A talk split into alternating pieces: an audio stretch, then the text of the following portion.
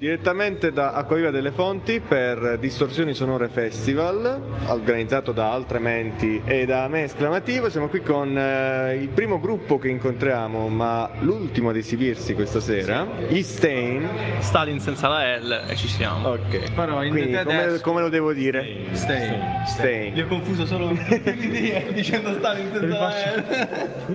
Siamo qui con gli Stain perché questo nome? Eh, mo lo dici tu. Domanda di riserva. Vabbè, ehm, diciamo che stain si- significa macchia, la traduzione in italiano dall'inglese. che intendete voi, diciamo, la comune macchia. Ma è il darsi alla macchia no? No, vabbè, diciamo. Diventa- eh, sembra reazione a ci catena. allora, ci, pi- ci piaceva come suonava, insomma, il significato che l'abbiamo, asso- l'abbiamo associato dopo, eh, nel senso di lasciare qualcosa, cioè una macchia indelebile, molto cringe questa cosa, però va bene. La Diciamo dobbiamo che dire. anche- che la, la macchia è anche indefinita, diciamo come forma, eh, siamo un po' noi. Noi- Quando ci chiedono che cosa fate a livello di musica, noi diciamo non lo sappiamo, facciamo un po'. eh, quindi no, è come una macchia di olio. Indefinita, Una macchia di olio. La Di chiazza. odio. La macchia La di chiazza. odio. La chiazza. E I vostri nomi non li ho presentati, voglio un giro di nomi e strumenti. Allora, Francesco, no già, Dario Basso. Francesco Voce. Nicolò Batteria. Michele chitarra. Come vi siete conosciuti? Eh, questo è l'unico. però, diciamo ci conosciamo. A Bignami, a Bignami. Diciamo che è nato tutto alle medie, diciamo, scuola media. Andavamo in classe, eravamo in classe io, Nicolò e Francesco. Studiavamo tutti e tre in questa sezione che mm, era la sezione di strumento musicale. Noi eravamo tre percussionisti e studiavamo insieme.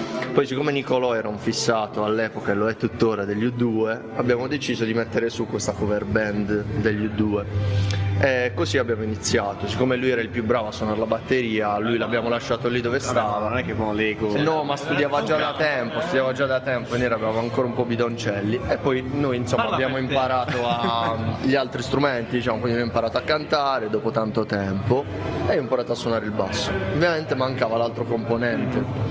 Dopo tante ricerche, dopo Cos'è un manca? Bidone, manca Eh, uno manca strumento.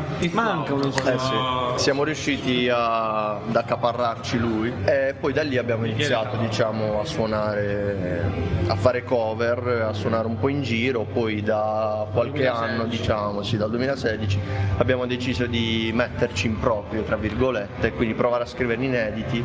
Ed è nato poi il progetto Stalin senza la L.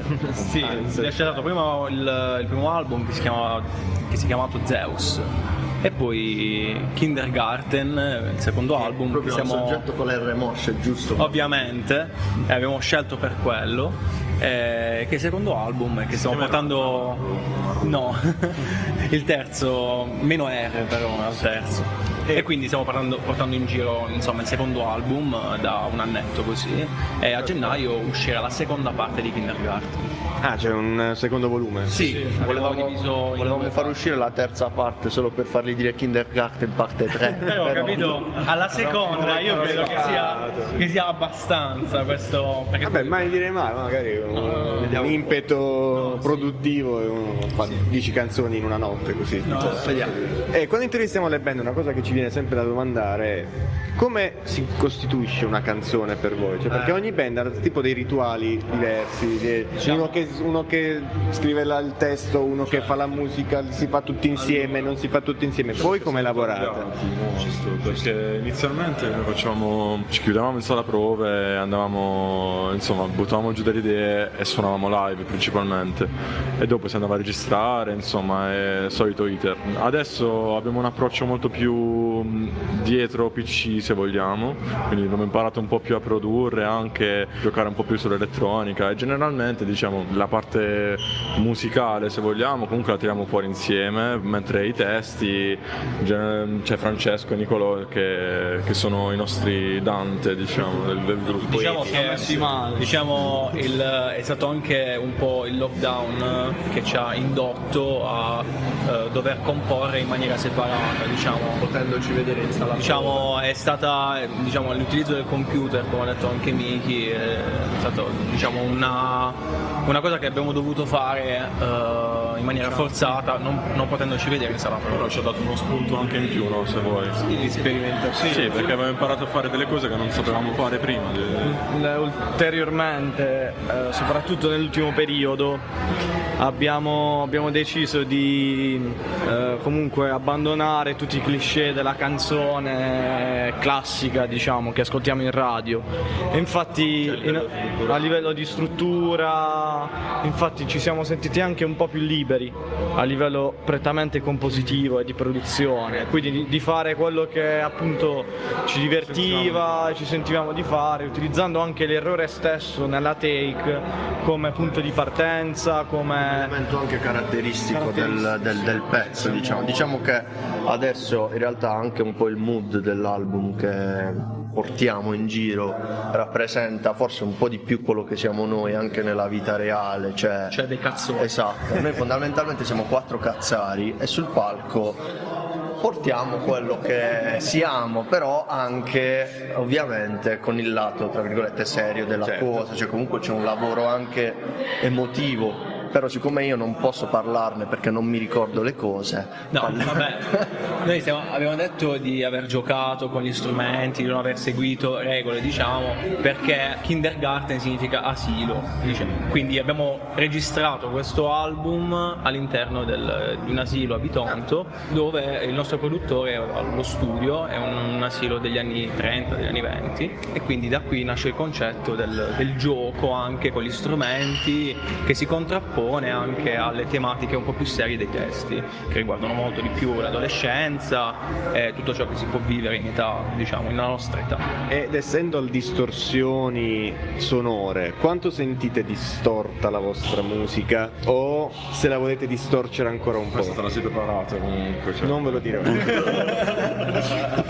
Come a dire che quelle di prima non erano preparate? Cioè, tu dici in futuro, diciamo. se- Come la percepite adesso, quindi se la sentite distorta e se la volete un po' più Ma distorta? io penso che almeno per quanto riguarda adesso non, non portiamo un lavoro pulito, diciamo così, quindi sicuramente un po' distorti lo siamo, anche mentalmente se vogliamo dirlo. In futuro non, non si sa, cioè probabilmente ci distorceremo ancora di più fino a diventare... Sì, perché lui ha l'ernia al disco e quindi, quindi eh, piano piano esatto. Eh, si sa col basso questa cosa. Non si sa per il futuro, vediamo, vediamo. Può essere anche che ci sciogliamo dopo questo... Oppure suoniamo senza bassista. diciamo. E beh, comunque è una mossa di distorsione. No, sì, sì, sì. Eh sì, sì, sì, Ci infatti. può stare. Bruciamo il bassista per si distorce. E per chi non vi ha mai ascoltato, quale pezzo consigliate? Continuate a non farlo perché...